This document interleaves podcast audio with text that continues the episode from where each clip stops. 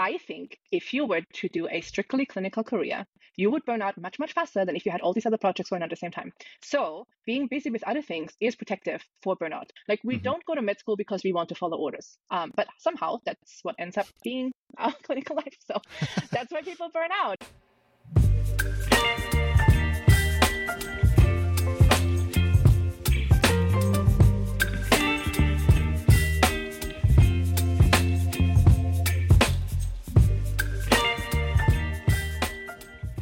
Welcome to the Physician Pharmacist Podcast, a show designed to shed some light on a very unusual pathway into medicine. I'm your host, Nathan Gartland. I'm a licensed pharmacist and fourth year medical student. I'm also the author of PharmD to MD and the owner of the Physician Pharmacist Company. As this podcast has grown, we've had the tremendous opportunity to broaden our scope and explore other non traditional pharmacy careers or other medical careers. The PharmD opens so many doors, and by listening in, you will have the opportunity to learn from experts in the field on how to start your journey today. Before we start with today's interview, I'd like to announce that we are actively searching for new guests to interview on the podcast. If you think you have a unique story or interesting life experience related to medicine, pharmacy, or business, please reach out for the potential to be a guest on the show. Today we have the privilege of hosting an extraordinary guest, Dr. Kat Schmolly, a first generation immigrant, U.S. Air Force veteran, and current fourth year medical student at UCLA. Dr. Schmolly is not only a problem solver, but also a force for change in the healthcare landscape. Dr. Schmolly's journey is fueled by a mission to address the challenges surrounding rare and genetic diseases. As the founder of Zebra MD, she aims to provide evidence based specialty care anywhere, transcending geographical barriers. In this episode, we'll explore Dr. Schmolly's military experience, her aspirations to attend the David Geffen School of Medicine at UCLA, and the inspiring story behind Zebra MD. She's a proven trailblazer committed to making a difference in the lives of those affected by rare genetic diseases, as well as a savvy entrepreneur with insight on how to start your own business in the technological sphere. Join us today as we discuss the intersection of healthcare, technology, and compassion. Alrighty, welcome to the show today. Appreciate you coming on. Well, thank you for taking the time. Alrighty, so um, you know, let's take things way back. Where, when, I guess, like, where are you from, and what brought you to the U.S.? Yeah, so I'm originally from Austria. Um, as maybe you can tell by my uh, interesting accent, uh, I was going to ask if I'm from South Africa, Australia, which I guess sounds similar. um, but yeah, so I grew up there, and, and I left the second I turned 18. Um, and I booked a one-way ticket to the US, and I had a couple suitcases with me, and that was about it sort of like a rough idea, not really an idea of what I wanted to do, but um, mm, quick backstory to how it is growing up in Europe. Yes, it is. Uh, there's a socialist system. It's very safe. Everything is paid for. You never have to worry about, you know, being on the streets, um, not having medical care, all these kinds of things. However, the downside of that is that there's limited options, right? So if you don't want to pursue traditional paths, um, then there isn't really room for you. So there isn't an opportunity to just found, fund a company. Like you can't just have a company. You can't just um, do a job that you would like to do. You have to have certain degrees for it, and you can only go to school once and get it paid for. So there's restrictions in place. Um, and growing up, nothing in the traditional career um, realm of Austria was really interesting to me. Um, and I wanted to do something bigger and the world seemed so interesting and I was like I need to get out out of there and have a look around and see what's out there. Uh, the only thing that at, at, the time I was sort of good at was horse training actually it was my very first career. um, and so my justification for leaving Austria was well I have to pursue a degree in equine science which didn't exist in Austria at the time. So that makes sense to everyone then it's a good justification right? So I uh, applied for student visa um, to pursue equine science at a junior college in California. Mm-hmm. Um, I got the visa. Um, it was good for two years. I moved over there, um, and so that's I kind of got stuck there, and I'm still here now. So now I'm an American citizen. So I guess it worked out for the better. But yeah, for the first uh, few years of my adult life, I was a horse trainer. Yeah. Wow, that's that's so interesting. So you you came over here at 18 years old. Uh, did you have family here too, or what? No, or you went totally by yourself. Wow. Yeah. So you you really went out on a, a limb to to kind of explore and follow your passion. So I love that. Yeah, you got to try. You know. Okay, so you were a horse trainer for a few years, and then what led you to kind of getting into the the military career? Um, there were several things that happened at the same time one, I started to realize that um, I was alone in the US. I didn't have a safety net to fall back on. I didn't even have something like what happens if your car breaks down or your fridge stops working? Whom do you call, right? Like everyday things. Um, I wanted some additional support. I was looking for a community. I'm a very team oriented person. Um, and at the same time, I also sort of started to get bored with my horse business because I um, founded my own business. I built it up from scratch. Um, it was fairly successful. Um, I became a British dressage um, instructor and then judge. And there wasn't anywhere else for me to go. And I thought, well, there must be something else out there that isn't a traditional pathway. Like, what crazy things can I do that are outside of the norm, right? Mm-hmm. Um, and then I saw a documentary once about the Royal Special Forces and the Royal Navy in, in Great Britain. And I thought to myself, boy, that ticks all the boxes. I'm to see if I can do that. And I applied and, um, and I got into the Air Force, um, uh, passed the medical, all this kind of stuff. Um, and I ended up being an air medical flight uh, medic, basically. It's called air medical flight evacuation technician. Um, and I did that for six years. Um, I really liked it. I loved the social community aspect. I loved the crazy things you could do. We always, you know, as much as we uh, complain every day about all kinds of different things, such as the hierarchy that is so outdated and needs to be changed, um, we also were aware of the fact that even the most boring day in our military life was more exciting than the most exciting day of a civilian, right? and so it was, I mean, I can't compare it to any other experience that I have ever had or might have in the future.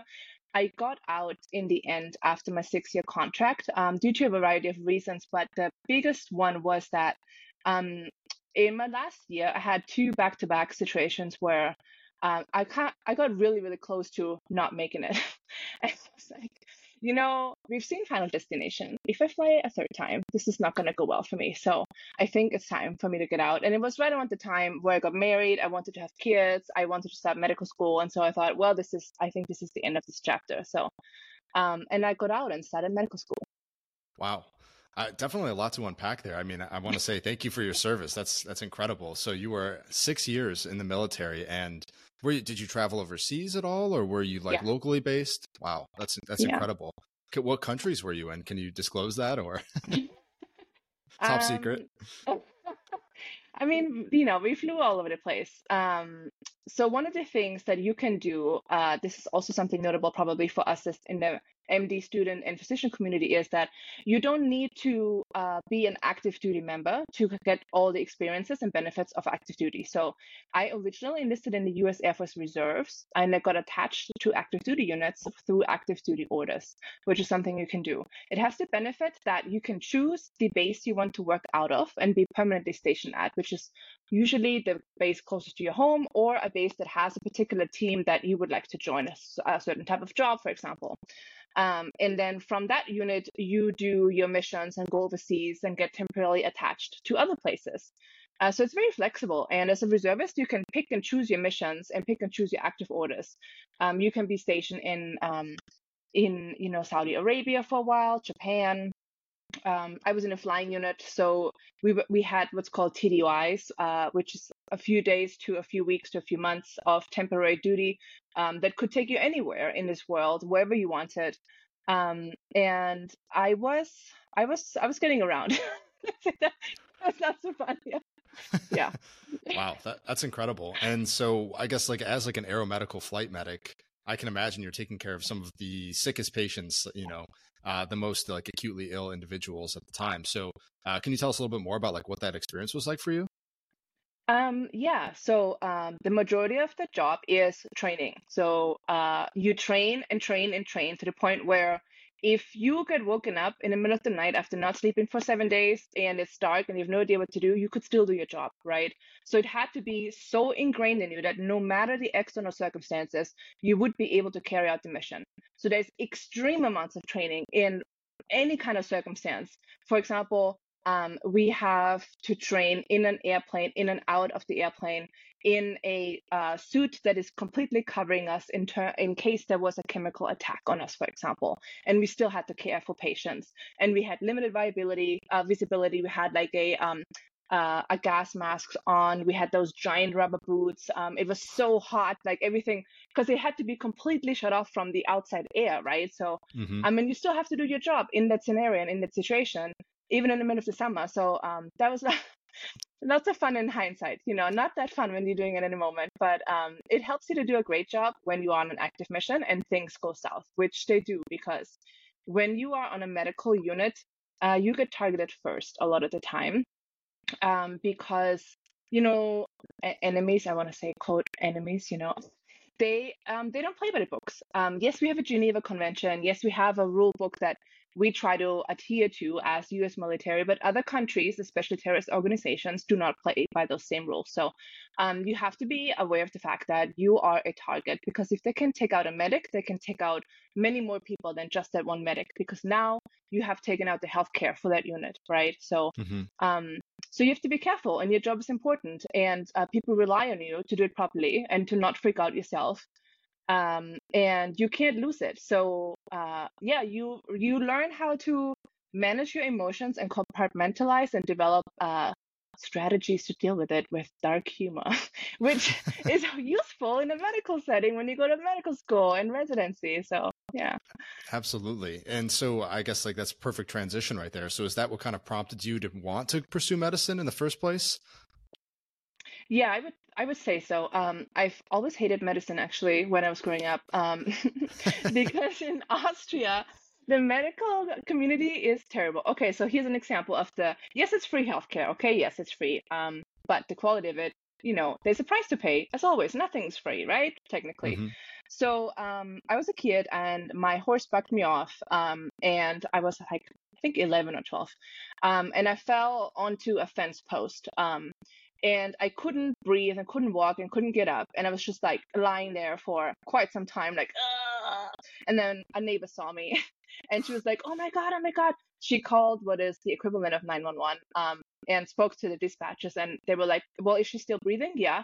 Well, then it's not an emergency. So we don't, we don't come, you know, we have to bring yourself to the emergency room. Um, my neighbor didn't have a car. So now we had to wait for my mom to come home from work. So it was 5 p.m. at that time. I had the accident roughly around 11 a.m. Uh, so we finally get to the ED. Um, I wait and wait for hours and hours. I finally get seen, and it was an old white dude, super mean, really rude, no bedside manners at all. Um, and he was like, "So what happened to you? Okay, uh, try to stand up. Okay, you can still stand up. You don't need an X-ray. You can go home." so that was the extent of the physical exam and the uh, the total visit of my emergency room time in Austria. So um, I didn't want to participate in that system, um, but then I got to the US and I started to figure out that hey, the system here works differently. Um, people are not quite as bad as in in the Austrian healthcare system.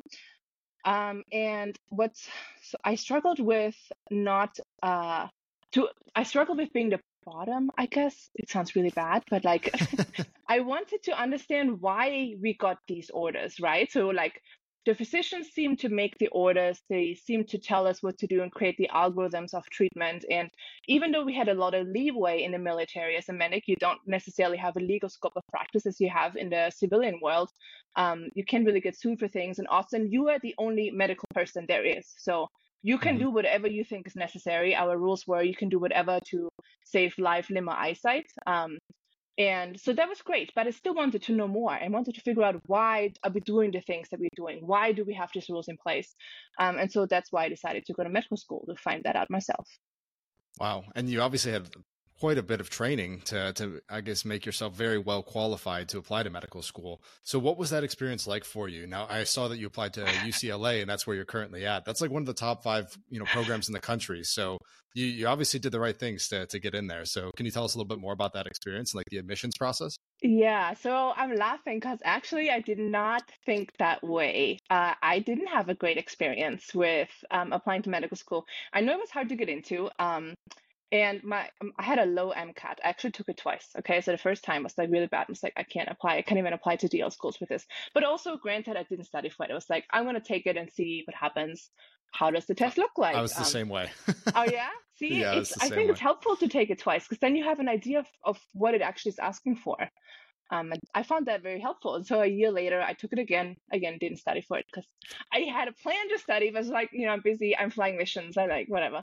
So then I took it again. It was doing marginally better, and I was like, you know, I'll just apply. Let's just go for it, whatever.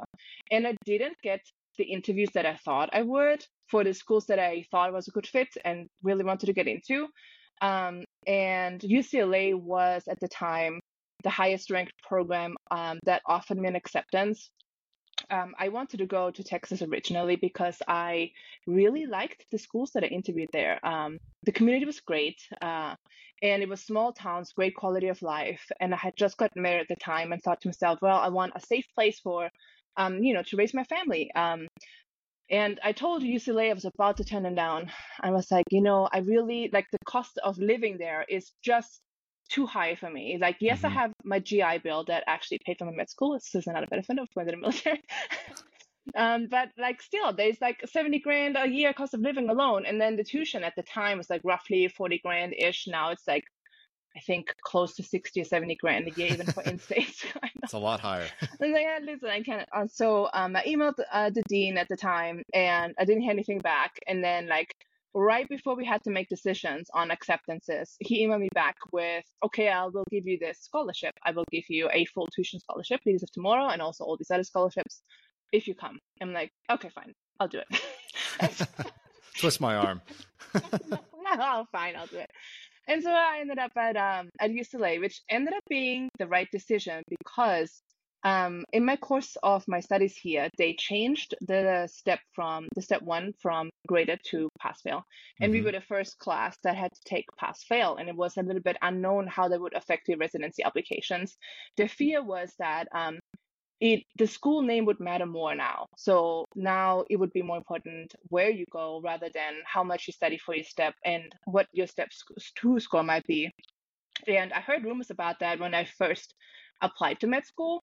And I thought to myself, I think it's better for me to choose a higher ranking school for that reason than a school that I actually wanted to go to because I needed to make sure that I had options after med school. At least that's what I was thinking at the time. Uh, now I have different opinions going through the residency interview process, but yeah, so that's that's how I ended up here. Wow, that that's awesome, and we could have a whole podcast just talking about like the logistics of like step one going pass fail. Um, there, there's a step lot. Two is a lot also of... going to go pass fail. So I know that's that's the yeah. next big thing. But when mm-hmm. when are they going to do that? Is the real question. Uh, it's too bad they didn't do it when we were doing it because uh, I didn't want to have to take that test. right. I mean, I think I postponed it like seven times and you have to pay a, a, fee for it every time you postpone. I mean, they got a lot of money from me in that in that spring. So yeah. Exactly, exactly. Um, and for our listeners, just so they understand, um, so step one, step two, and step three, those are the licensing boards. It's similar to like the NAPLEX or any kind of like national licensing board, except it's a little different where you actually take it throughout medical school. You take one, step one in the middle of like your didactic portion before you transition to clinicals, and then you take step two um, once you finish like your third year clinicals, right before you apply to, to residencies.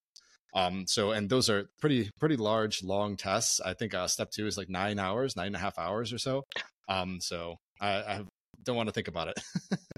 but... It was hard. I was pregnant at the time when I took step two. I was seven months and I couldn't push out my step two any longer because I was like, I have limited time here until this new baby comes. So I just have to, I had to go pee like every 20 minutes. I had to take a break. Oh my God, it was nerve wracking. I'm so glad it's over. oh my goodness. Yeah. What am I complaining about? You had it way worse. um, so anyway, so how has medical school been for you, um, especially like transitioning into the civilian world? Uh, yeah, good question. Um, well, sort of, I, mm, maybe in a good way. You know, COVID happened at the same time. I mean, there's there's silver linings to COVID, right? So one of them was that uh, the tra- the pre-clinical curriculum of our school transitioned to uh, remote for like nine percent of the time, which was great because that would mean that I wouldn't have to go into actual school and I could just watch recorded lectures at home at 2x speed and then have the rest of the day free. So it was really nice for like the first year and a half. Um, and then we started to go back in person and clinical started. Um, so LA is huge, right? So something mm-hmm. that didn't really dawn on me before I moved here. Um, uh, UCLA has several hospital systems that they incorporate and they want you to rotate through as both a medical student as well as a resident. There's a lot of commuting involved, um, which was a major downside for me as I discovered, and now that's affecting the residency programs that I'm willing to go to for residency. I'm like, I cannot commute across the city 10,000 times. That's a no. That's right. Yeah, definitely not. Um, I ended up, because of that geographical reason, I ended up doing most of my clinical time at a small county hospital called Olive View, um, which I never thought of I would like so much when I first started med school. It was like, yeah, why wouldn't you want to rotate at Reagan, you know, the fancy university hospital where we do like cutting edge transplants and like all this cool stuff. And I thought, why would anyone choose to go to a county hospital? That makes no sense. And then I started to work at the county hospital because it was the closest one to me. And mm-hmm. I love it. I love the patients, the population. I love the fact that I can actually really help a person. Um, and now in comparison to like going to a university hospital, I have to say I have a significant preference for patients that um, the are of the population that we see at Olive View, which are typically like it's a safety net hospital, right? So um, patients that don't have insurance, that don't speak English, that maybe don't have immigration papers, that come from all walks of life, probably have never seen a physician before, um, and maybe come from countries where there is significant endemic disease still of things that have been eradicated in the US. And so you see things at you that you never would get to see otherwise. Um, mm-hmm. Uh, and I love that aspect. So that has really shaped, I think, the future of my career because I now know that clinically, this is sort of the patient population that I would like to work with. That's fantastic. I, I love to hear that. it's uh, it's one of those things like where, yeah, like you were saying, like those big academic programs, you kind of miss some of those like those more intimate patient interactions, and so it sounds like you had like a wonderful experience doing all of that. And so yeah. you mentioned that it shaped like your career path. So what kind of like profession are you looking to uh, apply into for residency? Um, so I'm applying for internal medicine. Um, I applied both categorical uh, primary care tracks as well as programs that are called physician scientist tracks. Uh, what those are are that um, usually, uh, it used to be that if you wanted a certain fellowship and you already knew at the time of residency applications, you could apply for both the residency program as well as your fellowship program at the same time and mm-hmm. have some paid research years sandwiched in between. Um, so the benefit of those programs is that often your IM, the internal medicine part of the residency, gets shortened from three years to two years. Then you have mm. one to two years of paid research time, and then you start your fellowship, um, where you continue your research throughout.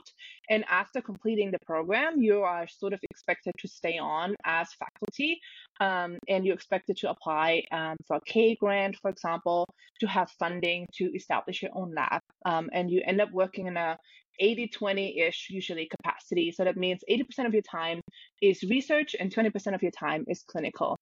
Um, so that is something that I learned off in my last late third year of med school.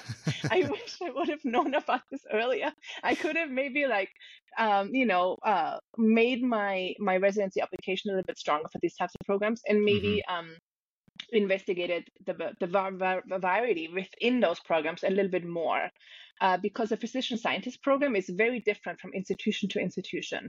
I would highly recommend if anyone is interested in those uh, programs to contact the program directors of those institutions directly um, and ask for a meeting. They will meet with you. They are always very excited to have potential resident applicants um, because they only usually take like between one and six a year. So it's a small cohort and they shape the education specifically for the applicant. Um, and you need to make sure that uh, you go to a program where they do your type of research or they have support for your type of research. Um, and they have sort of your, if you're interested in a fellowship, they have that fellowship and the particular sub niche in that in that fellowship that you want to go into. Like let's say you're interested in cardiology, you have to do IM cardiology, and then within cardiology, maybe you like EPP or transplant or something else. Um, so there's niches you can carve out for yourself. Um, however, that being said, I am not sure yet about a fellowship, uh, fellowship myself. Um, you can apply without really knowing exactly what kind of fellowship you want, if any. Um, mm-hmm. You can just get paid research time after your IM years over. Um, some programs will allow you to uh, get an additional degree that they pay for during your research time, such as an MBA, an MPH, or PhD. Um, so there's lots of flexibility in those programs. I would highly recommend potential um, med school applicants to think about this early on in their career and reach out to these PDs and ask um, what the typical applicant looks like, uh, what is the current research that is done there, um, and you can form collaborations early on. Networking is very important in this small field. They all know each other. Um, so if you want to have a good chance of getting accepted to one of those programs, um, start net- networking early on, early on. Make sure that these people know your name by the time your application comes across their desk. Interesting, and that's something that I'm not super familiar with. Um, like this, uh, you know, physician scientist. So it to I guess kind of like describe it in my own words. It's kind of a hybrid between being obviously a physician and being like a PhD applicant who does research all the time. Um, so it's more of a, I guess, like an opportunity where you're getting to do the best of both worlds in some sense. That's awesome. And so yeah. you said you're not sure what kind of fellowship you're looking to pursue yet. So um, yeah. is there anything, if you had to choose today, that you would like kind of lean towards? That's that's tough. So um, I actually applied for different tracks depending on the institution. Some institutions have um, uh, what I was originally interested in is to try to find a combination of IM and medical genetics, which is um, something that is uh, a knowledge base that I'm using for the company that I've started also. Um, other programs don't have that option. Uh, other programs have the traditional fellowships, and um, endocrinology was something that I might, that will potentially might choose um, and then again, other programs have even more flexible options where they don't require you to do a fellowship at all. Um, and they have uh, things like there's one institution that has a leadership residency program in uh, preventive medicine as a fellowship that also mm-hmm. gives you an MPH MBA after. So there's various different options, uh, and every institution would give you a different career path. That's why it's important to talk to them individually before you apply. Absolutely. Well, well, best of luck with all of that. I'm excited to see where uh, you know all those career opportunities take you. Thank you. And, and I guess kind of transitioning to the next segment right now. Um, so on top of doing all of this stuff, um, and obviously your your long career in the military, and then obviously through medical school, you mentioned that you have an interest in genetics, uh, in particular, and so that's kind of like the I guess baseline for forming Zebra MD. So can you tell us a little bit about you know what this is exactly and when you actually started it? Uh, yeah, so I never actually wanted to own a business. so again, a lot of headaches. I, you know, I know a lot of headaches. You do it out of necessity. So um, I uh, was getting my application ready for residency, and in the course of that, you have to select certain sub Is in your fourth year. Um, to get evaluations for the specialties that you want to go into. And because at the time I had considered um, doing a dual IM medical genetics program, um, I did some medical genetic sub-Is as well. Uh, and I remember one of those in one of those clinics. Uh, so this is how you have to imagine it. It's clinic based, um, at least the rotations that I, I did. And you see like 20 different patients a day. They all have a different rare genetic disease. Um, and you really don't have time in between the patient appointments to look anything up. And these patient appointments can they always go over time because they're so complex, right? There's so much to talk about, and um, you do like a video and uh, in-person visits, um, combination of those, phone visits, just touch base with other patients that were on your panel. Um, and there was a patient that we saw who had PKU, which is an enzyme deficiency disorder that you're born with, one of those inborn errors of metabolism that show up in step one everyone hates. But yeah, so, yes, I was going to say, it takes me back. I know, PTSD from this already. Oh. Uh, um, and so what happens with that disorder is that it needs enzyme replacement on a regular basis, um, and you need blood draws for that in order to uh, kind of correct the enzyme level in your body to the appropriate level. And as you can imagine, that kind of sucks for the patient, right? They have to get regular blood draws, regular enzyme replacements, and these enzyme replacements are painful. They're uh, injections, um, and they can cause all kinds of side effects also and you accidentally overdo it um, it has even more side effects so it's hard to sort of like measure anyways so we were seeing this one patient he was he was uh, now eight or nine so he had survived quite some time with this um, mm-hmm. and towards the end of the appointment when my attending uh, my attending, which is the supervising physician that you work with at the time, uh, was about to finish up. I was like on the computer behind him, like Googling you know, if there's anything like that I need to know about PKU. And, and I came across uh, the fact that there was a transdermal patch now, which can monitor enzyme levels um, and uh, can give you the accurate number that you need to replace these enzymes without having to do constant blood draw. Um, and that was just in a clinical clinical trial at the time. But that's something that uh, we didn't have time to look up before. And that sort of like sparked this idea of, you know, wouldn't it be nice if I had something inside the chart that is like a little notification box that shows up and tells me, hey, this patient has PKU. Um, here's the newest treatment for it. Here's a clinical trial that he qualifies for. Um, here's how you need to manage it. Here's the most relevant research for this patient um, in the clinical context. That way, I don't have to look it up myself outside of clinical hours, and I can give the patient the most up to date treatment and care in the moment without um, you know losing them like six months down the line that they usually don't come back you know for another year in the medical genetics clinic. Um, and i talked to my attending about this idea and, and he was like yeah that sounds like a great idea. Can you make this for me? I'm like i mean i'm not a tech person but probably. I mean i can find somebody who can. I don't know. So i did some uh, discovery with various tech developers um, all over the country asked them about this idea. I was like, is this possible? Is this technically possible to make? Um, and if so, theoretically, if I wanted to pay for it, how much would it cost? And it costs an extraordinary amount, of course, but it would be possible. So that's all I heard. I was like, oh yeah, it's possible. Okay. So then uh, I formed a company around it um, and decided to make this myself with the help of my technical co-founders, which are one of them is a UCSF postdoc, um, and the other one is a Gen AI engineer at Meta. Um, and with the UCSF folks, I've worked before. During my time at med school, I have made a machine learning algorithm that can detect um, rare genetic disease earlier in undiagnosed patients. Um, that was the first project we've done together that sort of created the baseline of oh, wait, there's research out there that's different from just basic science research. There's actually other stuff you can do in medicine that have a direct clinical application, right?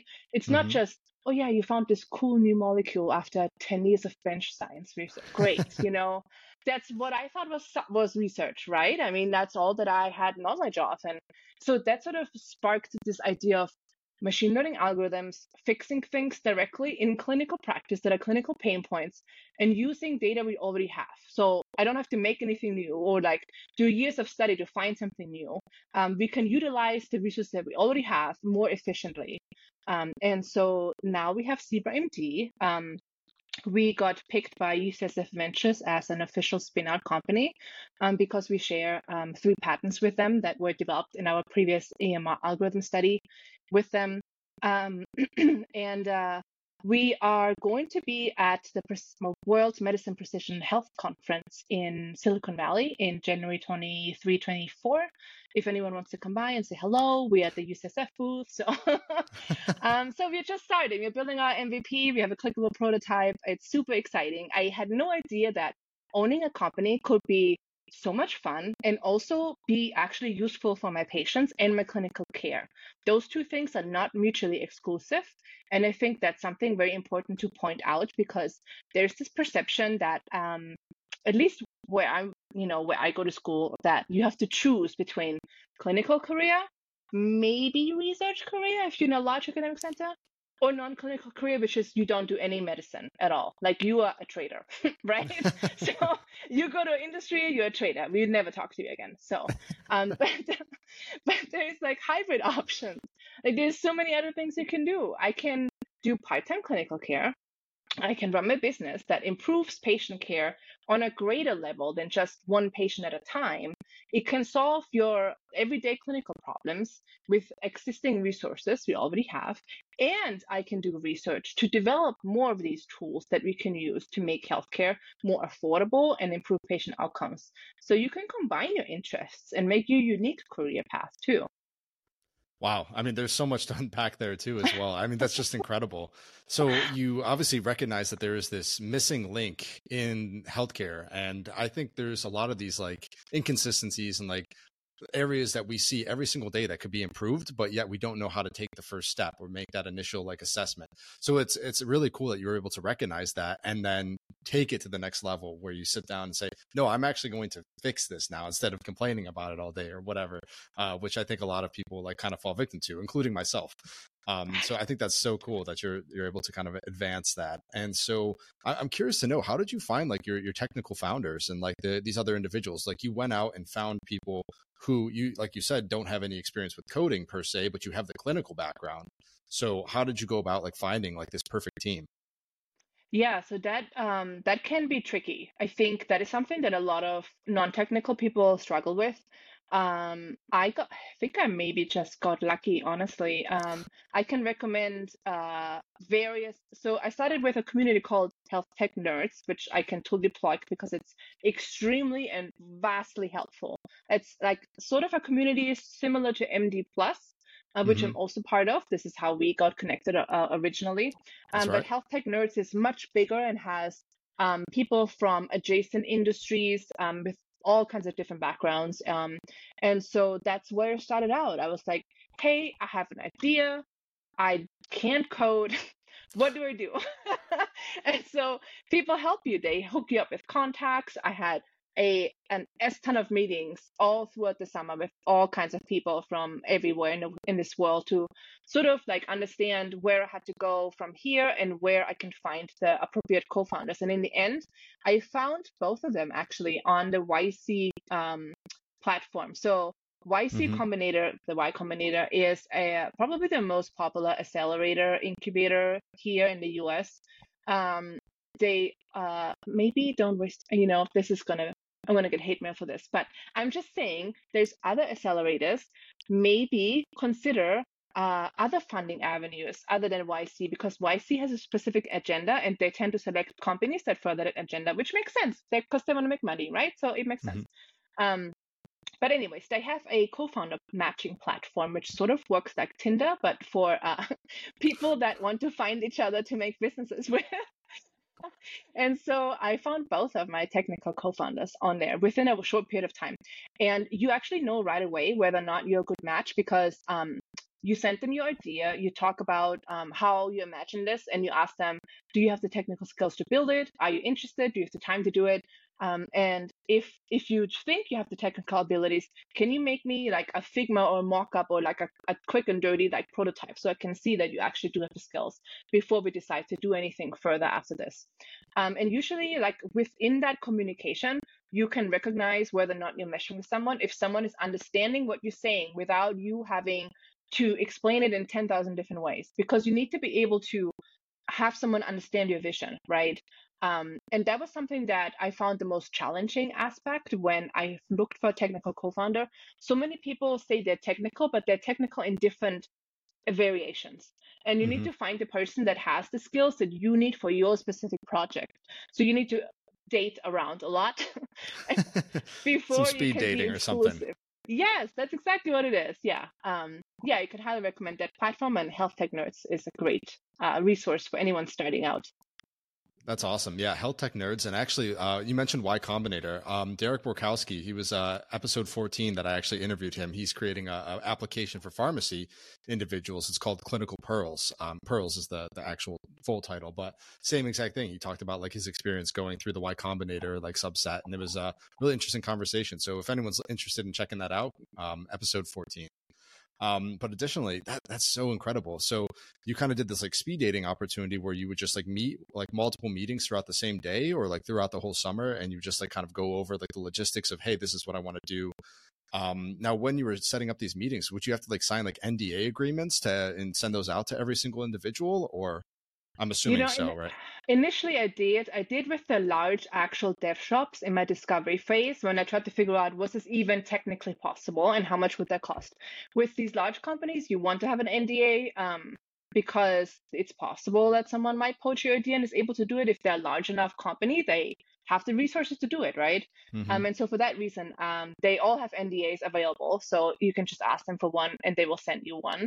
Um, for the co-founder matching, I thought about it originally and then was like, you know what? Um, after I realized that maybe my idea wasn't as easy to make as I had originally thought, I was like, you know what? You can try to make it yourself, Ivan. I'm not worried. You can try to copy it. Good luck. You know, it's a little bit harder than you think. You'll find out.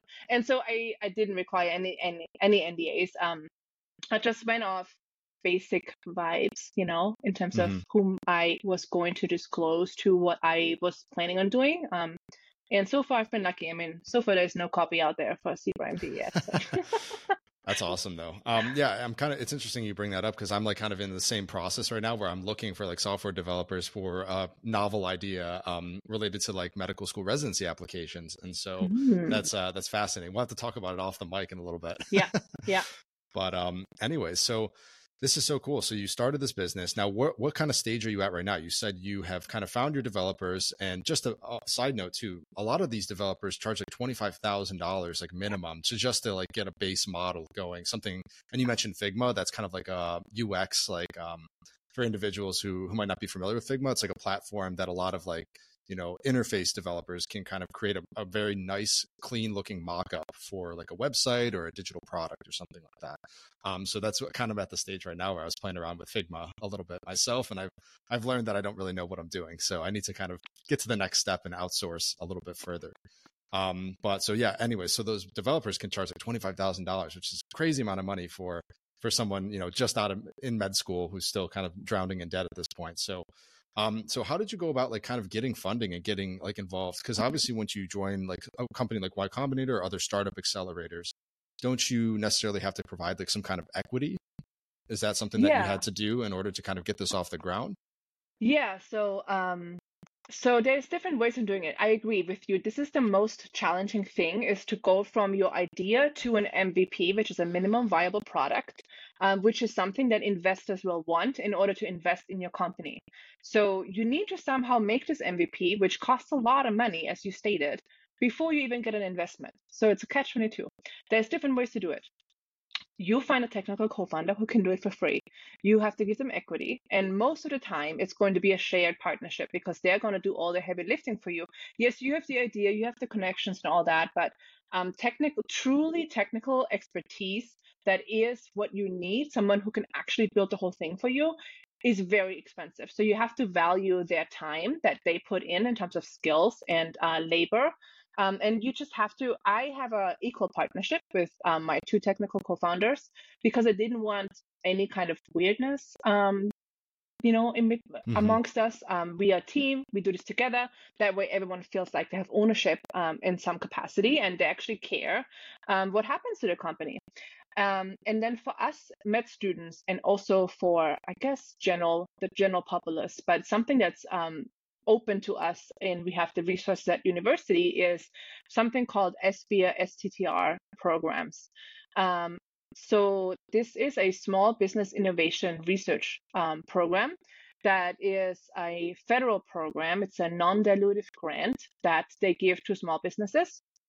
Um, and it starts at like 250 grand for a one year project and then you can get a follow-up grant for two to three million after that and various uh, federal agencies administer these grants. And um, so, for example, the NIH, the NSF, the DoD, any other federal agency, CDC, FDA, whatever you can imagine, they have their own SBIR STTR programs. Um, each year, there's a different focus for each agency. They send out um, their, so to speak, like advertisements and say, hey, we have this new SBIR coming up. This is the areas we are focusing on this year if your company or idea falls within that scope, you can apply.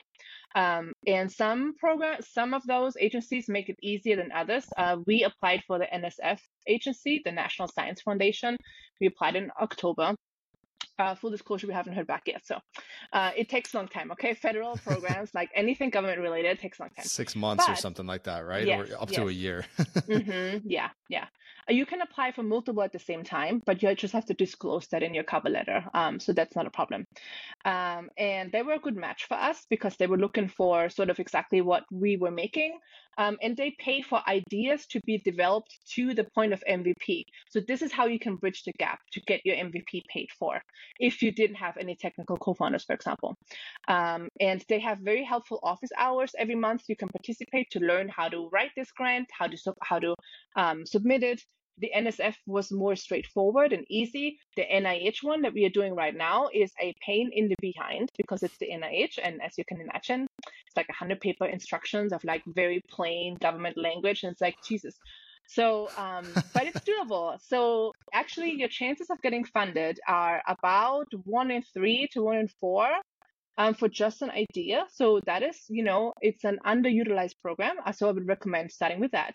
Then also, most universities have something called a venture fund, um, some type of accelerators if you have a business school attached um, that you can submit your idea to.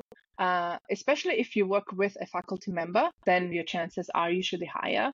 And especially, especially if you happen to have an idea that was developed through the IP of your university, like through a prior research study or something, or through data that you got from the university, because that means there's shared IP, there's potential for patents, and universities really like that, and they will try to fund you.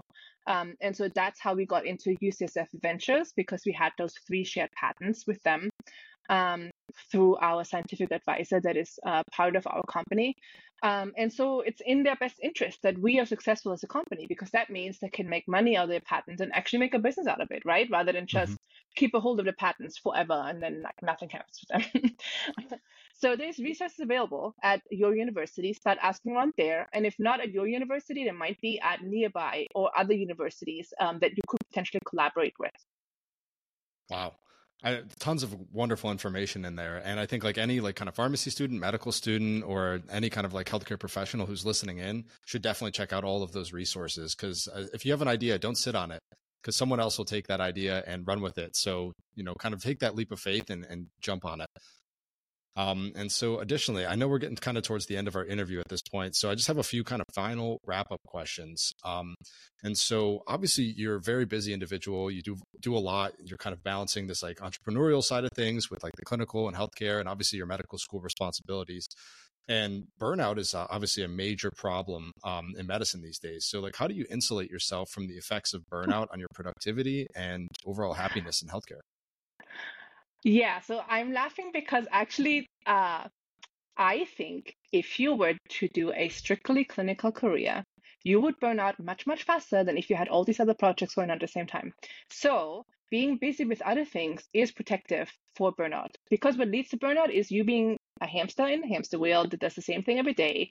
You're literally following like established algorithms um, you plug and play basically, and you don't really practice medicine per se, right? Like we mm-hmm. don't go to med school because we want to follow orders, um, but somehow that's what ends up being our clinical life. So that's why people burn out. There's so much else to unpack here, but you know, so in general, um, I would recommend get other projects and don't think of it as having to choose between only clinical or only non-clinical. You can do hybrids, make yourself happy that way.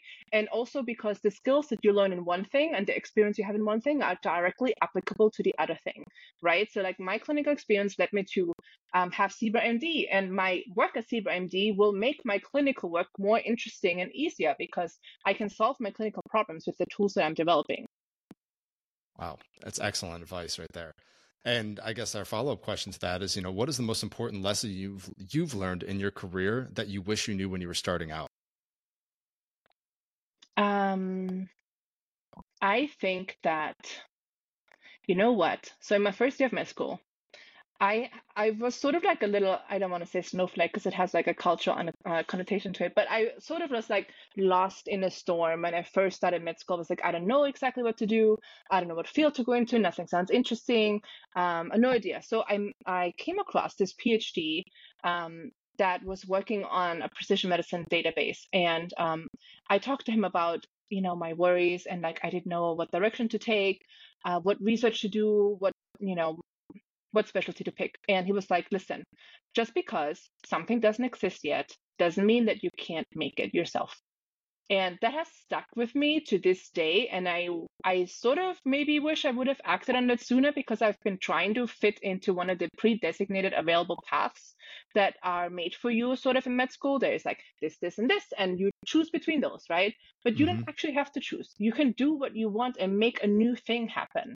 Um, and if I had sort of understood that earlier, I think I could have done even more than I have done now. I sort of came to all this very late in my medical career, mm-hmm. and I I think I would have maybe picked a slightly different path if I had my business earlier. Like I would have pursued an MBA while still in med school because med schools can pay for that, so I don't have to you know worry about this myself or like do an mph year a research year for this kind of stuff that i i didn't know about these options and how they would contribute to my future career. So think about this early on that you don't have to stay with pre-designated paths I love that. And it's funny too, you mentioned like the the growth of the business and whatnot. And as a fellow owner myself, I think back like if I only had started this like three, four years ago, then you know, think of the scale at which we'd be at at this point in time.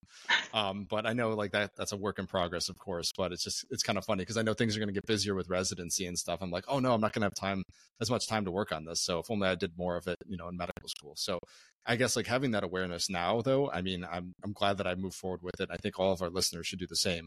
If you see one of those like insufficient like insufficiencies in the medical care, think of a, a solution to it and then act on it. And I think that's the best thing you can possibly do because it's a net good to everyone else. Yeah, absolutely agree. Um, the best uh, businesses are solving actual everyday problems. So think about what annoys you the most in your clinical life and try to fix that because you will find a solution. Everyone will be grateful for it. So Absolutely. All righty. And so, final question for the night What are your personal, professional, or business oriented goals that you'd like to accomplish in the next five to 10 years? Ah, yeah, that's also still up in the air since I've decided to forge my own path, right? So at the moment, right now, I have to decide on what residency program to pick first, like how to make my rank list. That would then determine my uh, my outcomes for my personal and professional life going forward because every program is a different location, has different benefits, pros and cons attached to it, and a different training path for me. So I hope that in five to 10 years' time, I will have um, hopefully maybe finish an additional degree. I kind of have my eye on potentially pursuing something else. I'm trying to decide between MBA or PhD. There's cool programs out there. If you have your eyes open and you ask people, you know, um, what can I do with my interests? Because there's stuff out there. There's a PhD in, in health innovations, for example, for MD specifically. So there's all kinds of cool things. So I hope that in 10 years' time, I will have maybe not just one company, maybe more. Maybe I'm going to go into venture capitalist uh, firms myself, and I'm going to be the one that helps to support other new startups to solve more problems than just that one problem that I'm tackling right now. So uh, so we'll see. I'm open. I'm open minded. that's awesome. I, I, love it. And yeah, that's that's like kind of like shooting for the stars. Like now you're at that other side of the fence right now, where like you are like begging for money to to kind of get like the program started, or like you're trying to, you know, kind of build your dream. And it's so cool to be like on the other side of things, where you're using the experience that you gained over those years to then help other companies kind of build their own dream themselves. So I think that's awesome. It's like the best way to give back. Yeah, I think so too.